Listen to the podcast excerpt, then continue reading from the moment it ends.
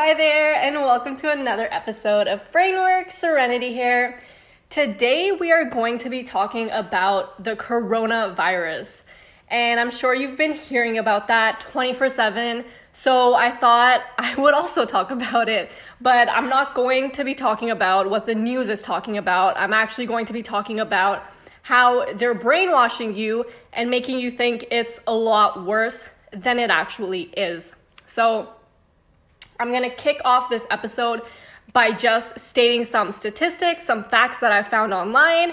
I did some research before starting this episode because it has been getting pretty bad. Like, I'm sure you guys have have been keeping up at least a little bit with the news. I actually don't watch the news that much, but even I've seen how bad it's gotten and how stressed out and worried people are. Like I was at the grocery store yesterday and there was a lineup outside the grocery store. People had their carts ready um, to get groceries, and they, they locked the store because it was so full of people. And I went to two, three grocery stores, and it was like that everywhere. I've even seen videos online where there's people fighting. I saw this one video where there were these three women fighting over a roll of toilet paper, or not a roll, but a pack of toilet paper with, I don't know, 12 rolls in there. And you know, I mean, toilet paper it's it's pretty necessary, but is it something to fight over? Mm, I don't know about that. So let's just let's get into these statistics that I found. So first off, there so far have been 5,800 deaths.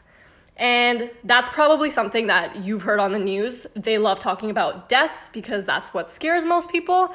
So there have been 58 100 deaths so far. The fatality rate is according to a conference that was held on January 29th, 2020. So it was a while back, but the fatality rate at that time was 2%. And when you compare that to something like SARS, SARS was 10%. So it is lower than that.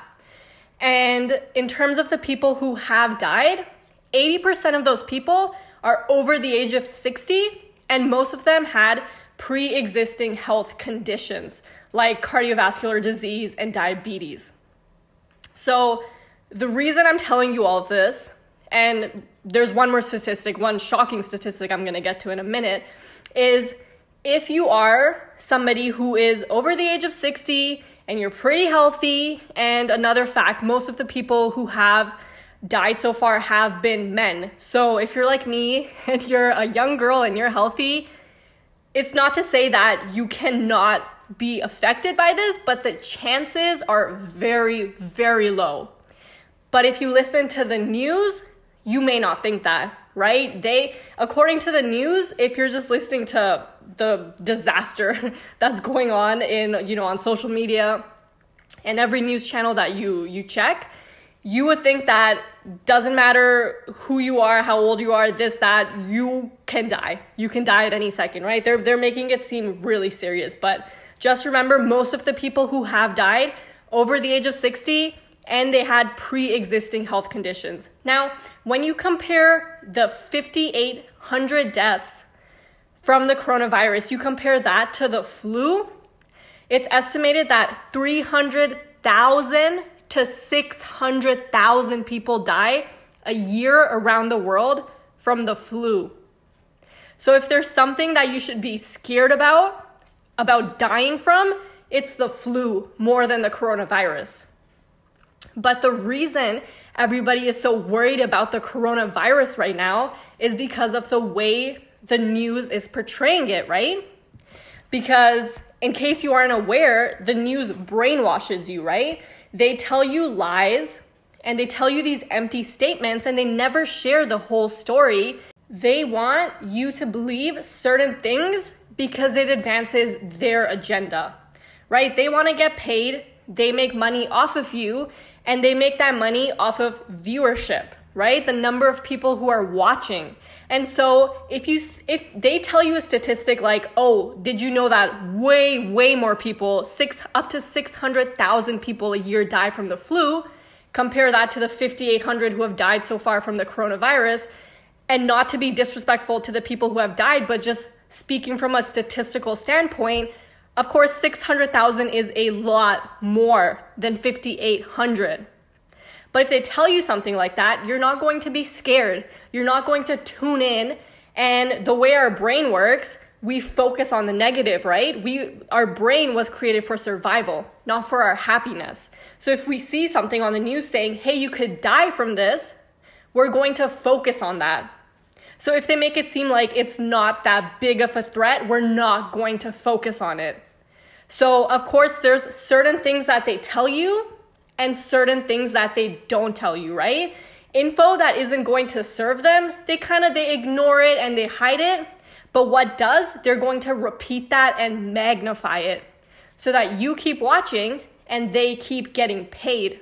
And the problem is that for so many people, they believe if it's online or if it's on the news or whatever, then it must be true. But that's just, it's not the case. And it's unfortunate that this is the world that we live in and they don't tell us the full story. But at the end of the day, you can blame whoever you want, right? There's, I think I might have said this lyric before um, on this podcast, but there's this J. Cole lyric where he said, uh, what did he say?